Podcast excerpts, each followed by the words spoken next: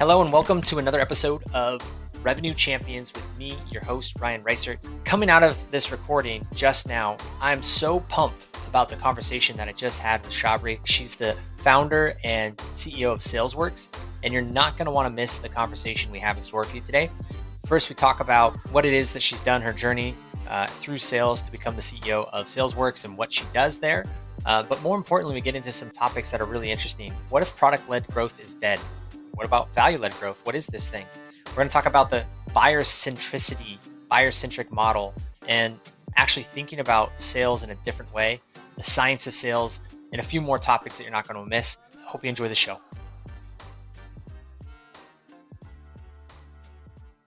Hello, and welcome to another episode of the Revenue Champions podcast. Today, I have um, an exciting guest for us, Shabri Lakhani.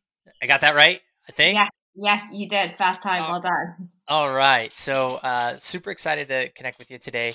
Uh, for the listeners who are joining in, um, can you tell us a little bit more about, um, you know, who Shabri, the work you're doing at, at SalesWorks, um, you know, what problem are you solving, who do you serve, how do you serve them, just so that we can set some context for the conversation today. Yeah, absolutely. Well, thank you so much for for having me. Um, I've, I've, been listening to this podcast for a while now, so I'm delighted to, to finally be a guest. Um, so, by way of introduction, my name is Shabri. I'm the CEO of SalesWorks. Um, I actually started my career as an SDR um, quite a long time ago now, um, and uh, since then, I've done a number of sales leadership roles, and then four years ago, I started SalesWorks. And, and our goal at SalesWorks is, is really to reimagine the legacy approach to training and, and development. Um, and I, I set up SalesWorks to, you know, essentially own the space of sales training, development, and enablement. Um, I've had such a bad experience with sales training in the past as a leader and someone who wanted to invest in my teams.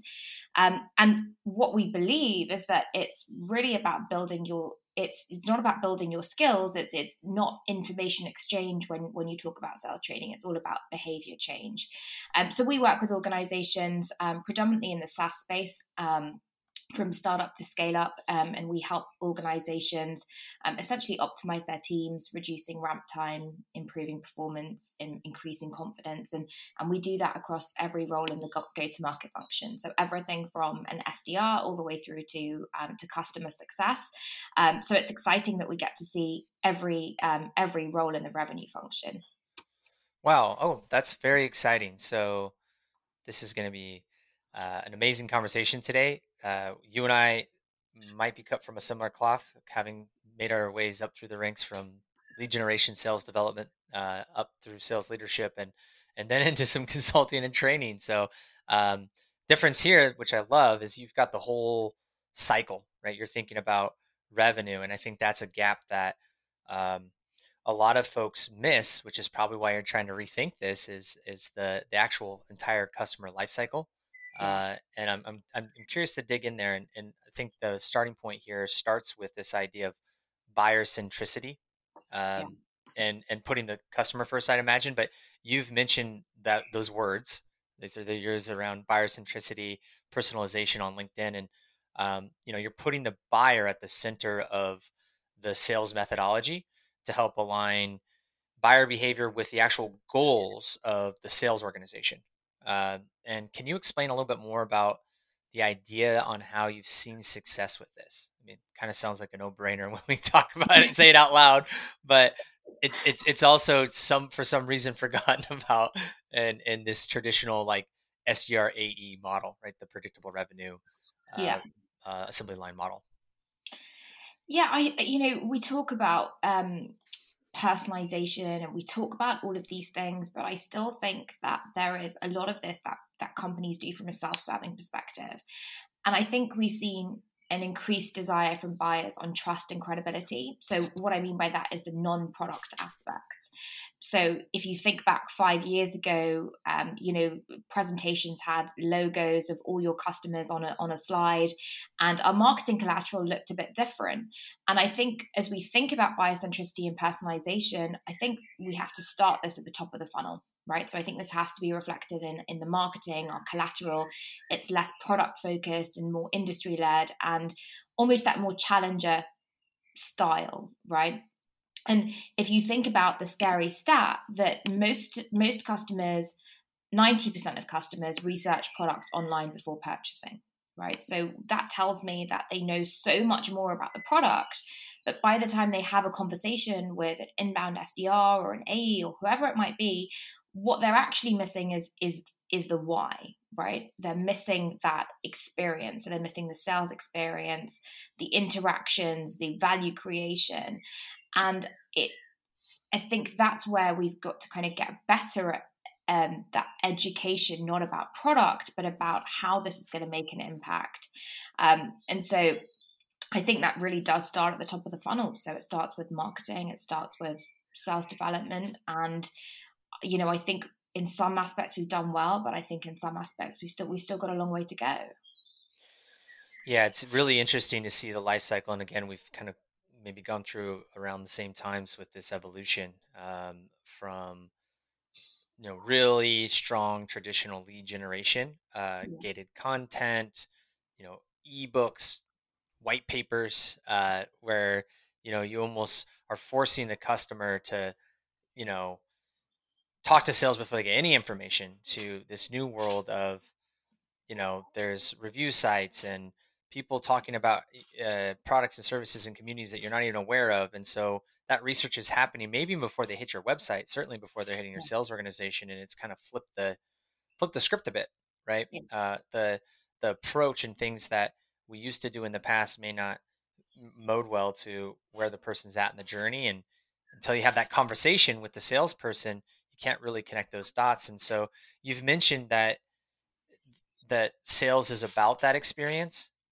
right? Um, the value creation you use those words again um, the meetings the interactions the onboarding but what are some of the ways that salespeople get this wrong?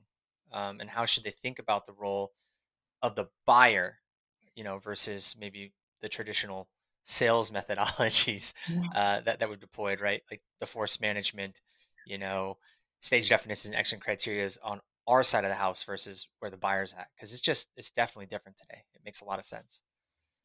Yeah well so i think there's a couple of aspects to this right? I think the first is what is the profile of our buyer today and if you look at it, millennials are becoming key decision makers, um, you know, as, as they're going into um, more senior roles. And they've got a digital first buying posture because they're a hyper online generation, which means, you know, as you say, like they're going to find out so much more about our company through review sites, different angles, social websites. Um, and so I think you know the first thing companies can do is like a cross channel marketing play right? So moving your um, moving away from product focused marketing to, to value led the second thing is then what is the type of content that you're putting out there? And i read this um, really fascinating stat from forrester recently that said 57% of buyers find the content to receive the content that they receive rather useless right? Which is a huge number. Um, and so i think it's about what do people what do people actually want to be reading? What are they um, what are they looking for?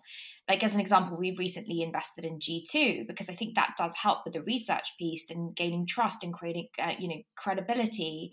And people don't want to hear from you how great your product is. People want to hear from other people, right? Um, and then I think the the last thing, and this is something that we start every training program with, um, we start with a couple of exercises to reframe how people are thinking.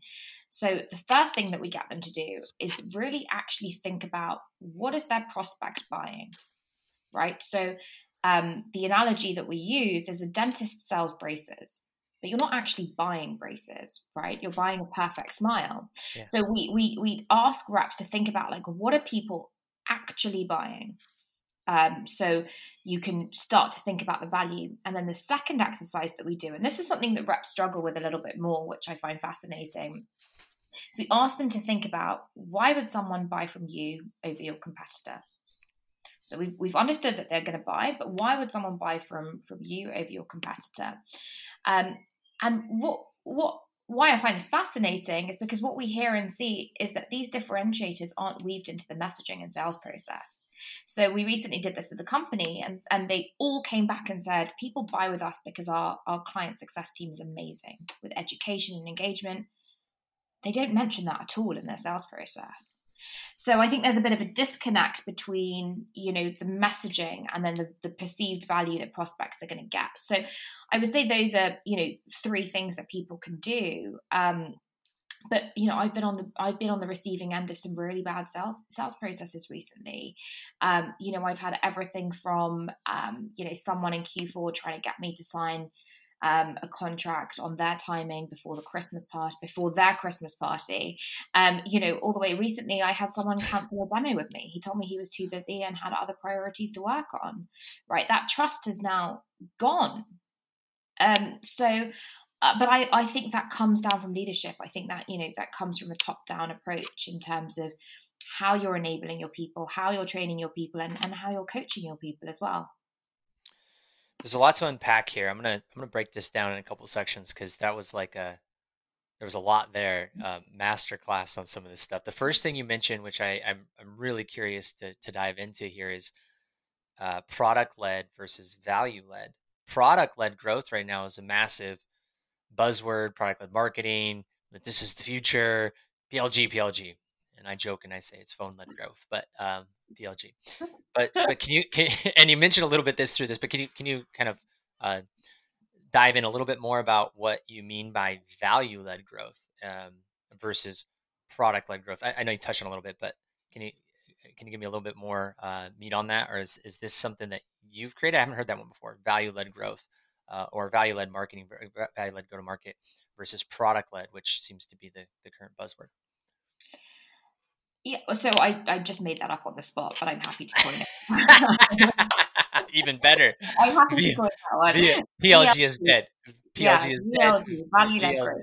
Yes. Um, so I think as, as companies think about product led growth and product led marketing, right? That you know, I think as companies look at roadmaps, it's like you know, what is driving you to create this new feature or new functionality as part of your product, right?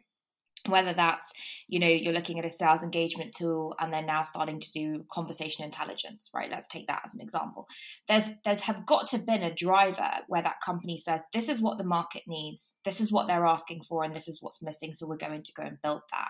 Now what your prospects don't want to hear about is all the features and functions but there isn't there is a piece there where you can educate them on why conversation intelligence is really helpful. You know what is the benefit of that to your team? What is the value that you're going to get from conversation intelligence? You're going to hear you know insights from your prospects you're going to hear insights from your customers you're going to be able to do better seamless ae to sdr to ae handover. That's what i mean by the value. Um, so i do think product led growth is you know is is sort of at the center of all of this but i think it's important that then we then differentiate between what are we talking about internally and why are we create you know why are we creating new features to our platform to then making sure we don't go into that trap of feature function selling. Does does that make sense? Oh absolutely. Uh, i mean you you you brought up a great example with braces right? The product is wires in your mouth that hurt and you know make you look silly and things like that if you were to sell that as as what it is, the the actual features, which is kind of interesting because that's what most people do with SaaS or services a lot of times. Like, hey, we do this and this and that. It's like imagine imagine trying to buy braces this way. Uh, you know, we've got this piece of this this metal that's going to go in your mouth, and sometimes you have to put rubber bands in it, and maybe you have like a crazy you know thing to you know stop you from putting your thumb in there. Like there's all sorts of crazy stuff that goes in your mouth. Want to buy versus the yeah. perfect smile, right? Like that's that's literally what you're saying is happening with a lot of these organizations is they're marketing the actual widget you know yeah. the features the functionality and not the outcome that they're seeking uh, the the hole is what they seek not the drill right yeah. now and there's a time and a place in that process so um, because at some point once you've created trust and intrigue and insight they're at a point um, you know at what stage do do you do we want to be sharing these little things? Maybe they are differentiators, or is that just like, um, um, you know, is that just like just don't even go there, right? Um, uh, especially at the top of the funnel. I'm curious to hear your thoughts on that. I think it starts with discovery but I also don't think discovery is like one step in a sales process. Like I think you should always be discovering and you should always be finding out. But I think there's an opportunity if you if you understand what's important to your prospect and you understand what are the drivers and and why someone is looking. People buy something because they want to change the way they're doing something, right? Whatever that might be, you buy something because you're looking to do something differently. So, you know, if if you can f- ask the right questions tell relevant stories with messaging that's going to resonate you'll see what your your buyer's interested in. But you know we do a lot with our um, clients on the challenger sale. And a lot of the challenger sale um, i like it as a methodology because it's all about reframing and it's all about teaching and tailoring. And i think if you you know you might say to someone like are you looking for a conversation intelligence tool? And they're like no that doesn't mean that they're not a prospect. It means they might not see the value of a conversation intelligence tool. Right. So I do think this comes down to education. And, you know, one of my favorite parts of the Challenger sale is when you're teaching, the response that you want to hear is not like, um, oh, yeah, Ryan, that makes sense. The response that you want to hear is, oh, Ryan, I hadn't thought of it like that before. Right. And as soon as you can teach someone something, you start to build that trust and you start to build that credibility. And I think there is so much like, you know, inbound is people, you know, are searching, they know they have a problem. That's why I think outbound is so powerful because you have so much room to kind of, you know, capture the market that don't quite realize they have a problem. Right. And, uh, you know, I, I, I think that's where the there's a skills gap, if I'm honest. Um, I don't think we're enabling salespeople to be teaching and reframing and educating the huge like percentage of the market who don't quite realize that they um, that they have they have an issue. So, I think there's uh, a lot a lot of debate around that topic, right? Uh, some people have this idea that um, you know, and, and I actually subscribe to this house when it comes to high velocity outbound is is it's about capturing the market that's in market now um, yeah. and use and using outbound to to actually open up conversations and channels that you know may not be responding via other traditional inbound mechanisms um, but as you go up the funnel if you I know uh, you talk about sales science all the time too. So if you're familiar at all with like Chet Holmes' work and the buyer's pyramid concept of how many folks are buying now, how many are open to it, how many might not be thinking about it. There's that winning zone you're talking about, this education zone. Yeah. Um, there's a lot of debate around how much of that is sales versus marketing, and I think that this uh, this modern movement now uh, becomes well, you know, where's that blend? And and and I think that that's where the debate debate begins. Like salespeople just want leads ready to ready to buy. Um, marketers are trying to educate and warm up and we're talking about value led growth now and you know and, and, all this value creation but then there's this gap around well who's responsible for that education? And to your point sellers are not very good at this right? Uh, the, the, the modern seller. The modern seller is hey give me this lead i'm going to run you through this process. What are some of the things that, right? Give me this lead i'm going to run through this process. Give me give me the meeting i'm going to close them right? That, that's the old joke. I put me in the room i'm going to close them right? Um, but but that's the disconnect right so what are some of the things that you're you're you're doing in that process to help organizations think differently about this experience I think it's. I mean, it's such. It's such a good point, and it's kind of the age-old debate, right? Of you know, sales and marketing don't like each other, and you know, marketing thinks sales don't follow up on leads, and sales think that marketing leads are crap, and all that sort of stuff. And I and I think what we've lost in that debate is what's the end goal that we're trying to that we're trying to reach here? Um, so i think you know marketing can play a role in the um, the advocacy part of it. So you know review platforms we've talked about i think they can play a part of it in making sure that we've got um, you know the right webinars and Cognism i'm loving the stuff that's coming out from Cognism right now on demand generation versus lead generation right? So you know we don't need to have um, gated content and that's the role that i think marketing can play right? Because if and but you have to have patience and sales have to have patience with that because if you switch to a demand generation model you're not going to see the results overnight but I think, you know, from the stats I've seen that Cognism have put out, you know, I think it's hugely powerful. So I think sales have to have patience, but I think sales also need to come up with like these are our teaching points. These are the way this is the way that we're going to reframe the issue that we're trying to solve, right? So what is the issue that you're trying to solve and is that actually reflected in your messaging? And then I think, you know, we talk a lot about account based sales and account based marketing that's not something that I think either of those teams own. I think it's a joint, I think it's a company effort because when I've seen successful ABM programs work, people have had CFOs doing outreach and their CEO doing outreach, right? I think it has to be an entire company behind that initiative. And something I had yesterday, sales leader was saying, oh, these are our list of must win accounts. And I think we have to reframe that slightly because a must win account, that's a benefit for you as a company, right? Mm-hmm you know, oh, because these companies are, you know, the top five unicorns in the UK, these we have to win these. But actually, we then move away from solving problems, which I believe is what sales is about, right? Mm-hmm. And we become it becomes a this is what we need to do to hit our revenue. This is what we need to hit our quota. Um, so, you know, I think we're getting lost a little bit in that when we talk about buyer centricity, because having must-win accounts is not is not buyer centricity, in my opinion. So again, it's about reframing. Um, it's about reframing and rethinking the the journey on both sides of the table. Uh, I think that so many people look at this from a black and white perspective, and really what we're talking about here is this blend in this gray area where you're taking you know emotional intelligence, understanding you know who they are and where they're at uh, into play, and um, you know I like that idea. You know, for me, again, going back to my experience, it's it's funny on my little water bottle here. My slogan on my consulting firm is "Solve a problem or go away." Right. Um, uh, so I I subscribe to this, and and the list is the strategy. Right. My methodology is around, you know, here is what I would call my swim lane, but within that, it's a hypothesis. Right. I, I believe that these might be my next best customers versus these are my must win customers, and it's the same general principle. Right these five unicorns in the UK would be ideal for us to win because of X, Y, and Z.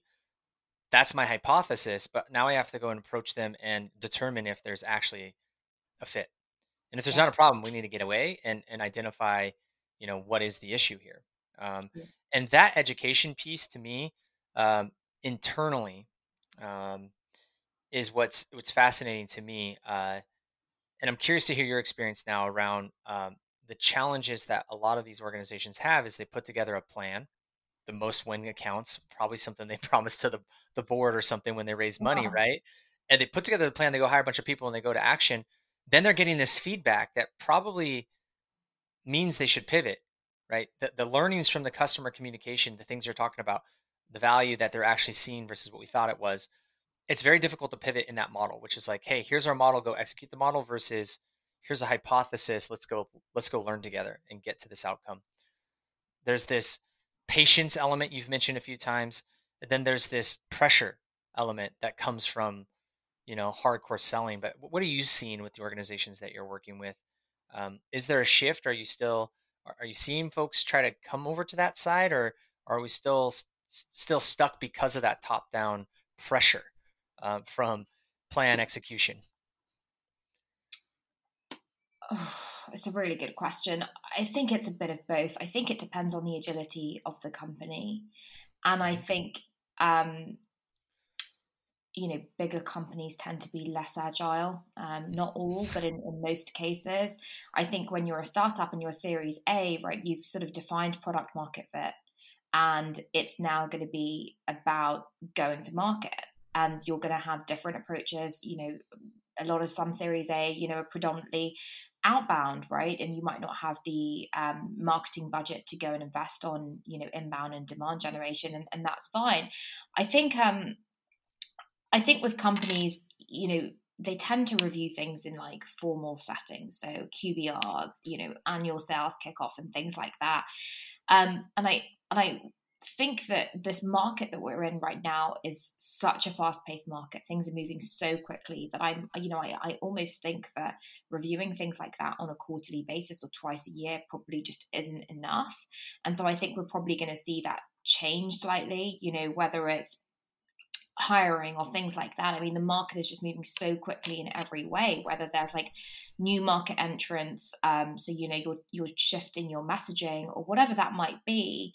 Um, but I think there is always going to be this pressure from the board. There's always going to be pressure from investors. I mean, if your LinkedIn newsfeed is anything like mine, the amount of funding and the valuations these days are like crazy, right? Um, so I think you know with that comes a higher set of expectations, right? Series A, like three years ago, Series A fundings used to be like five million. Now right. you see Series A is at like 40, 50, 60 million, right? So that's great for companies and for founders, but I do think it naturally does come with with higher expectations. Are, are you seeing something similar as well? Well, so you bring up a great point. It sounds great for companies and founders, but actually it can be a recipe for disaster. I mean, yeah. let's let's look at what you just mentioned. This is what I'm seeing. Q1, you know, you look on LinkedIn, massive round, massive round, massive round. You know, uh, you know, more unicorns being created, all that stuff. Um, every company's out there trying to hire. In the, in North America, at one point, I did a little search. It was like 62,000 active job postings for SDRs. Uh, then you fast forward now, and it's like layoff, layoff, layoff, layoff, layoff. Yeah.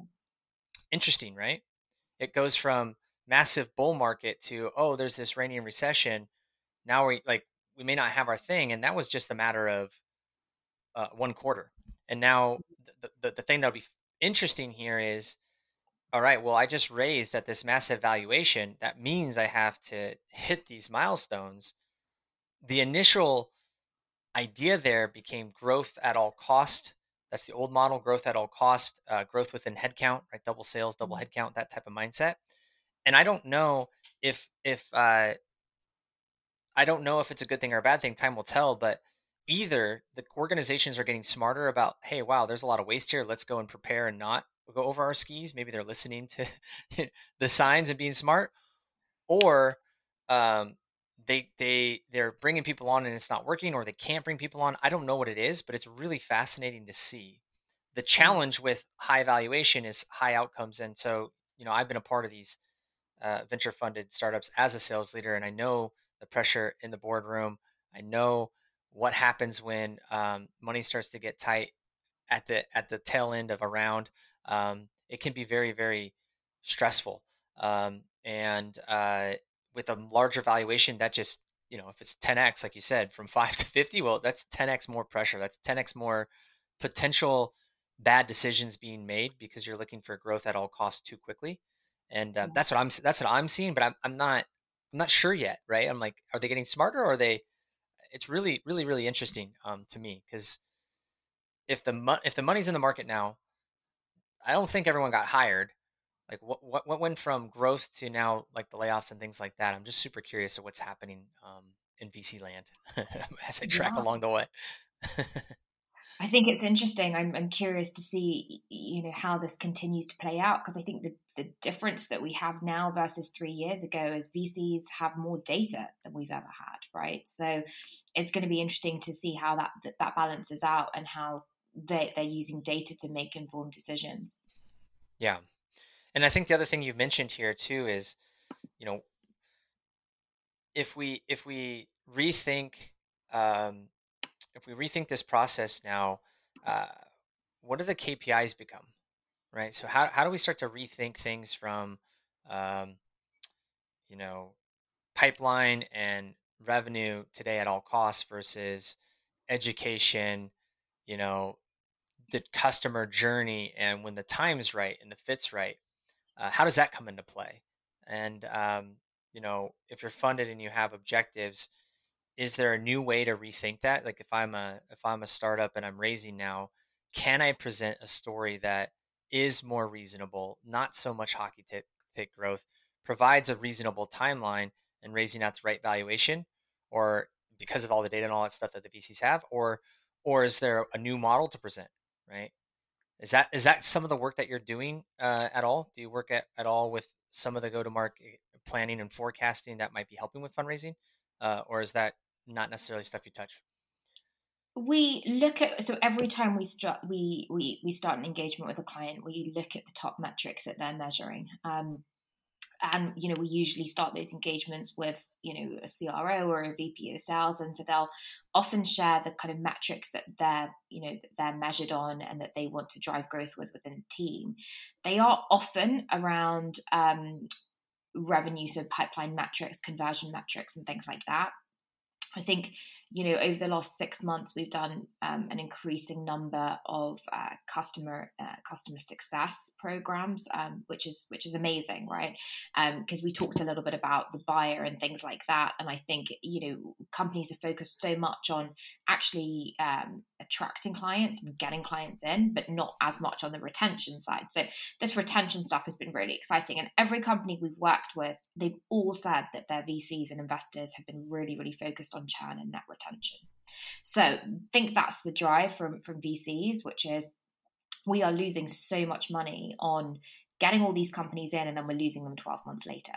Um, and there's a stat that I can't quite remember off the top of my head, but I think it's something like um, you know it, the first 30 days of usage of a platform is, is really really key. Um, and if you don't use it in the first 30 days it's just going to go down and down and down. So we're doing a lot of work with companies on how to set success metrics how to onboard effectively because something that's interesting um, is usually the economic buyer that has gone through that sales process is probably not the one that's going to be in the onboarding. They're going to have a, a project manager, a project owner, or someone else who reports to them or in their team. And so part of that is then going back to the sales process and understanding okay, now how do we get them engaged? Because someone else above you or a peer has bought this tool and now it's over to you to, to drive effectiveness and get them to use it.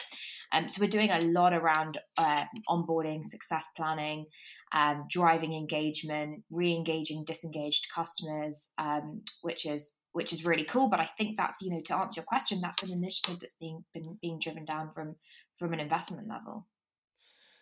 Well, and, and that makes a lot of sense. You know, it's it's a lot easier to grow and maintain an existing client than to go out and acquire a new one. Yet the models seem to be acquire, acquire, acquire. You know, what, what about what happens on the other end? Yeah. Um, and uh, that that's great to see that movement.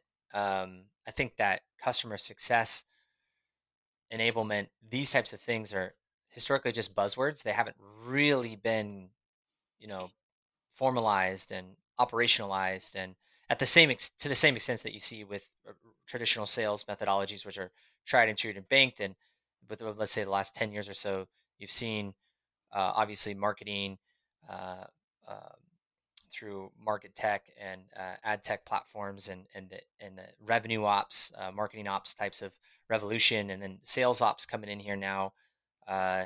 sales development starting to get more formalized, but like customer success is like now like it's not just support and responding to tickets. It's it's it's actually how do you be successful. So, you know, you've got the braces on now. Like, what do you need to do to make sure that you get to the that perfect smile? It's yeah. not about just like you know, and and you know, making sure you're bl- brushing and flossing and like there's some things you have to do here, right? It's not magic. You can't set it and forget it like Ron Popeil. I don't know if that's popular yeah. in your, on your side of the pond, but uh, you know, set it and forget it, right? It's, that's not the case, but that's how it's been operated for a long period of time. So that's exciting to see that that's a big chunk of the work that you're working yeah. on now, and um, and and you're seeing that from the investor as a yeah. as a as a bigger KPI.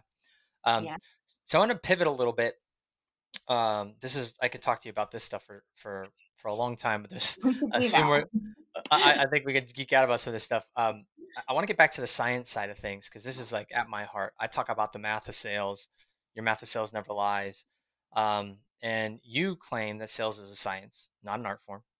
Uh, and so I'm curious what your formula is uh, for for sale uh, for effective sales. Um, yeah, good question. So when I started SalesWorks uh, four years ago, um, what I was hearing and seeing was, you know, some people had got you know spent tons of money on hiring great SDRs, but then no no go to market strategy, no comp plans, no metrics, no conversion ratios, and I'm like, you can spend all the money that you want on hiring good people, but there's a I believe there's a recipe for success to, to bring bring these things together. Um, so how I summarized it was um, hopefully quite easy to remember, but four S's. So, skills, structure, strategy, and systems.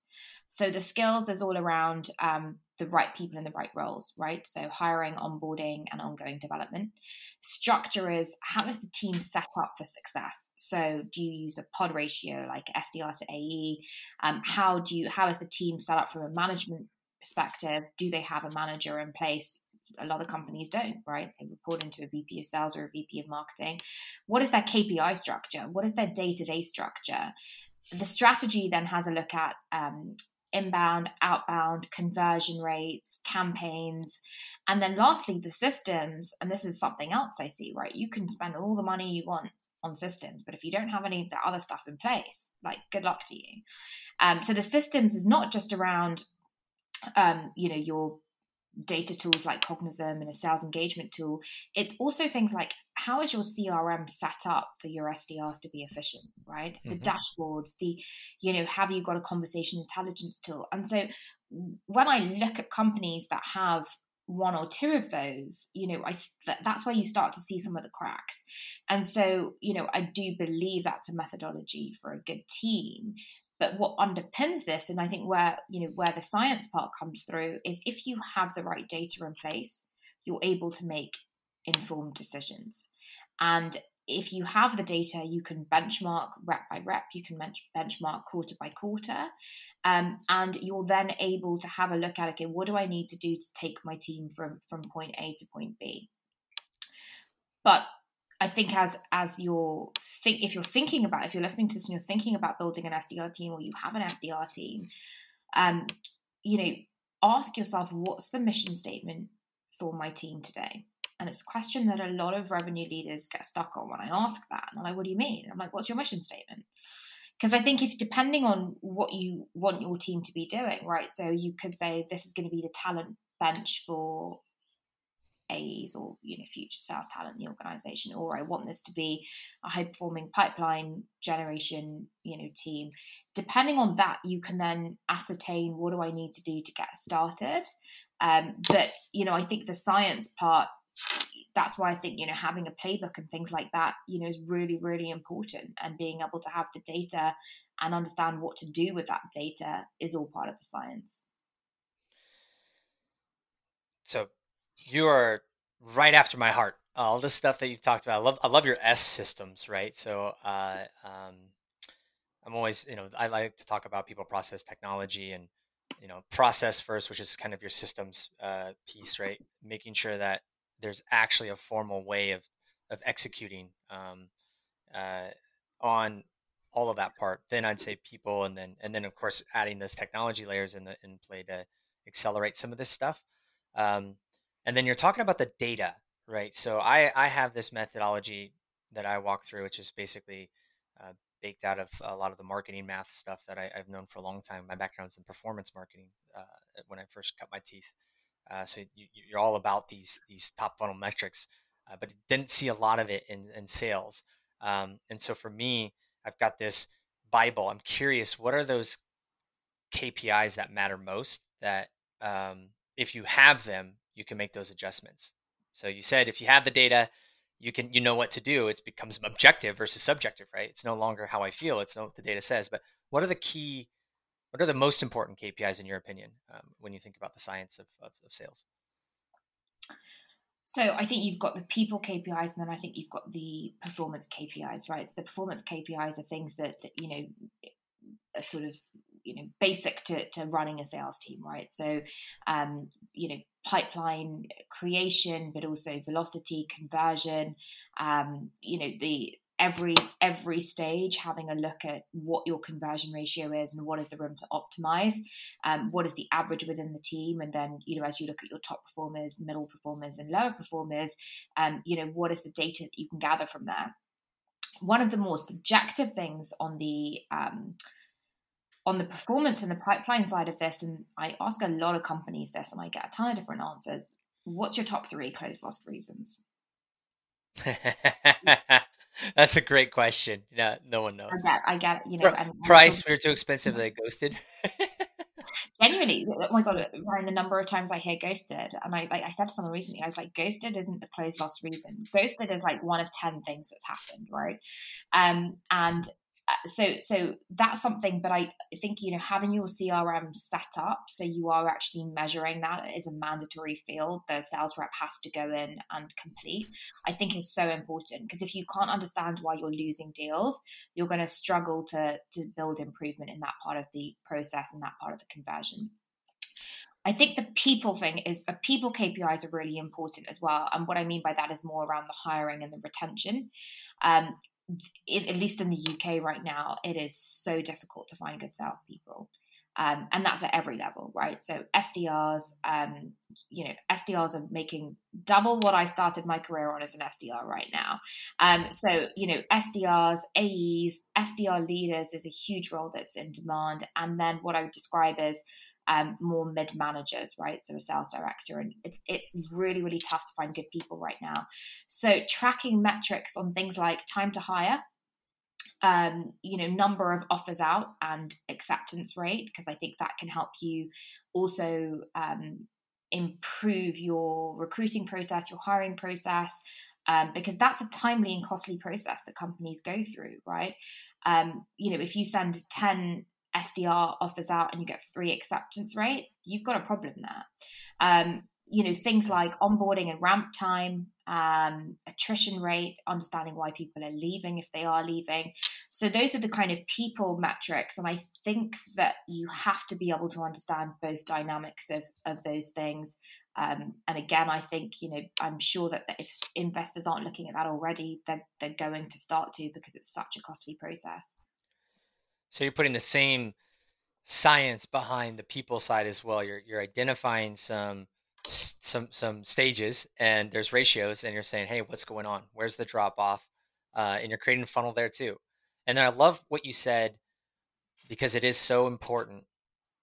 Um, most of the time we look at the ratios and we focus on the positives. Okay, so what's our conversion to positive outcome? We're not looking at all of the outcomes. And when you when you actually open up all of the outcomes, right? There's generally there's generally four, right? Like there's a yes, we won, or moving forward in each stage. Yeah. There's a no, not going to happen, like it's out. There's a not now, it's getting kicked down the can, and then there's there's a not me or you know somebody else type of thing. Yeah. Like we, we were in the wrong level. That's really it. Most people just focus on the yes. You're saying massive opportunities to think about the no and get the real outcomes I like that middle ground evaluation as well. It's something that, you know, it's a, a core of my my methodology at the very top of the funnel, but it's the same throughout the entire sales process because that's where, you know, yes, moving in, we celebrate. No, who knows what the heck's going on? And then you've got this middle ground, which you know the best sellers don't really deal with, right? Their their pipelines look like a nail, not a funnel.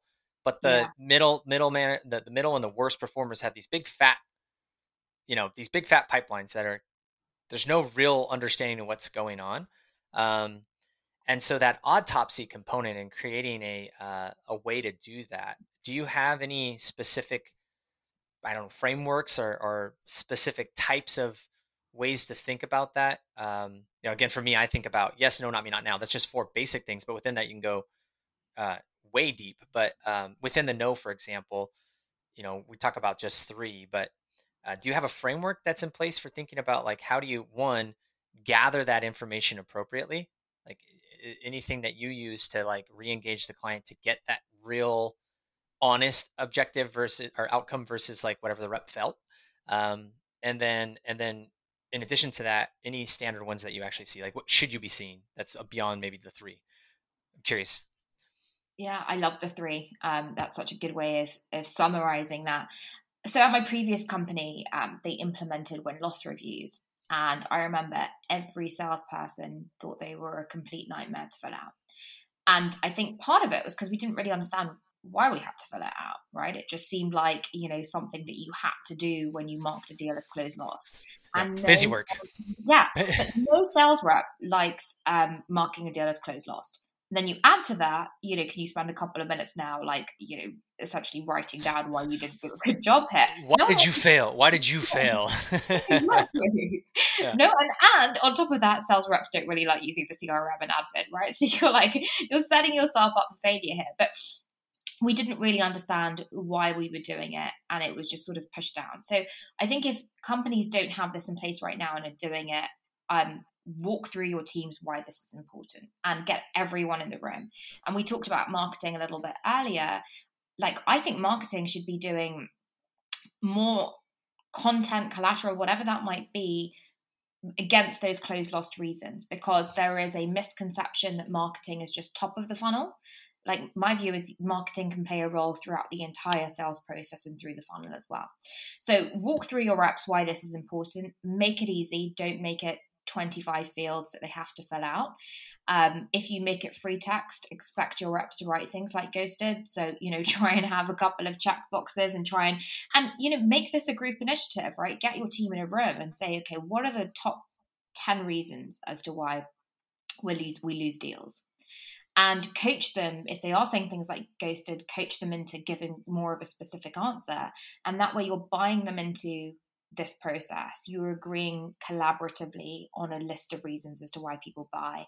And then every month or every quarter depending on your sales cycle make that something that you review and think about okay are we doing what we need to be doing in the sales process? Are we doing you know someone said to me recently one of the top reasons that we lose is we're not we're not senior enough in, in deals right? No decision was made and we're not senior enough. Okay so once you take that data what do you do with that right because there's you know are you training your team on multi-threading are you training your team on communicating with c level do they have messaging that is going to resonate with the CFO as an example.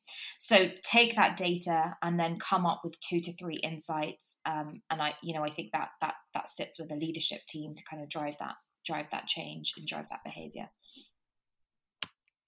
So there's there's a lot of really solid um, tactical things to do right away there. Um, and I think that again, this is another topic that you I would I would love to go deep with you at some point. Maybe we have to come back on a on a, a round two of this uh, this uh, this interview uh, on this podcast. But um, we're running a little bit low on time, and I want to land the plane so we can get back to you know you being um, uh, the the CEO of, of a successful business as you are, and um, that's going to be two more questions. So the, the the next one is you know you're in a unique position. Not a lot of women uh, in sales in general that come up through the ranks, and a lot of women CEOs in, in this space. Um, and so, what would you say to aspiring young women in sales who are looking to grow as one, a sales leader, and then potentially use that as a springboard into becoming a potential CEO or founder uh, like yourself? Good question. Um, I would say three things. So, I would say the first is knowledge is always going to be your best friend, right? Every successful business leader I've known, regardless of gender, has always been an avid learner. Um, and so, you know, learn everything that you need to know about your business, about your industry, because that authenticity and expertise is what others are going to take value from. The second thing is um, believe in what you do because that passion that passion and patience that passion is going to come out but but be patient I think imposter syndrome is more real than it ever has been before. And I think people are doing a good job at talking about it. But believe in what you do, and that passion is going to come across as, um, you know, as, as stronger than anything else that you can do. Um, and that will give you conviction in what you're doing. And I think the third thing, um, which, uh, you know, I think is, they're all important, but I think maybe the hmm. third thing is, is, um, is more important is find a mentor um, because when I first sought out a mentor, I was always looking for um, a female leader and someone I identified with. Um, because I think, whilst it's important to have an understanding of those people who mentor you, I think it's actually more important to find someone who's an, unlike you. Um, I'm a hmm. big believer in diversity of thought and diversity of opinion. Um, but you know, if you're a female out there and you're looking for a mentor, um, don't just explore female mentors because I think there's a there's a, a ton of things that I think we can we can learn from from everyone. I love that. Um, I'm a huge huge proponent of uh, that concept myself. I just finished a book, um, you know, Think Again or Think Differently. Can't remember the title at this moment, but it really really is important to have those different perspectives uh, mm-hmm. as you're going through it. Um, thank you so much for for all your time today. We have one last question that we ask every guest, uh, which is always a fun one, right? So if you had an extra, uh, oh, they've dropped it. they dropped the amount. What's going on? I thought it used to be fifty. If you have an extra ten thousand pounds to invest in your sales team, where would you spend it, uh, or how would you spend it, and maybe a why? Because uh, I think that's always helpful. Such a good question. Um, okay, well, maybe I'm biased, um, but I would use a portion of it to train them um, because I think you can give all your all you can give your team all the tools in the world, but it doesn't matter if they're not unable to use them, right? So you can get um, Salesloft and run brilliant cadences, but if they can't write good emails or have effective calls, the, the main part of that cadence, then you're never going to see ROI. So I'd use the first part to train them. I would use the rest to invest in data because I think that's the biggest lever you can pull for productivity. So I'd get a tool like Cognism. Um, how much money do I have left? Like I've still got a wish list. Well, uh, you, I don't know. I don't know. You're going to get away with. You'd have to be balling on a budget with that. They did drop the amount. It used to be fifty thousand, but now it's ten thousand. That's just ten thousand. Like fifty thousand, you might be able to pull that off ten thousand. Yeah. It's like, man, with inflation, what, I'll get a gallon of gas. I don't know. yeah, I think some books. Um, if I have any money left over, I would invest in a tool that allows me to um, to do really personalized video outreach. Um, because we did a benchmarking study uh, with Gong and Aircall in the UK last year, and only four percent of SDRs were using video. Like that blows my mind. Four percent of SDRs are using video. Um, we talk about, you know, cutting through the noise and email inboxes filling up and LinkedIn is really noisy. Um, and so I would, you know, love to get a tool to, to help people, um, you know, do great video prospecting. I love it. Thank you so much for all your time today. We went with a, a really strong extra session because I think I, I, could have gone so much further along. You're uh, full of knowledge here, and I definitely would love to welcome a, a follow on if you're open to it at some point. But uh, um, if folks wanted to reach out, um, are you one? Are you accessible? And two, uh, where would they find you? And, and how do they how do they engage? Yes, I am. I'm on LinkedIn. Um, I'm quite active on LinkedIn, so I, I, share a lot of blogs that I write. So please do connect with me on there, um, Shabri Lakhani, um, or you can head over to our website, um, which is salesworks.io. But thank you very much for having me. I loved this, and I'd love to have a follow on. Yeah, absolutely. Uh, well, have a wonderful day, and thanks again for sharing all your knowledge. All the best.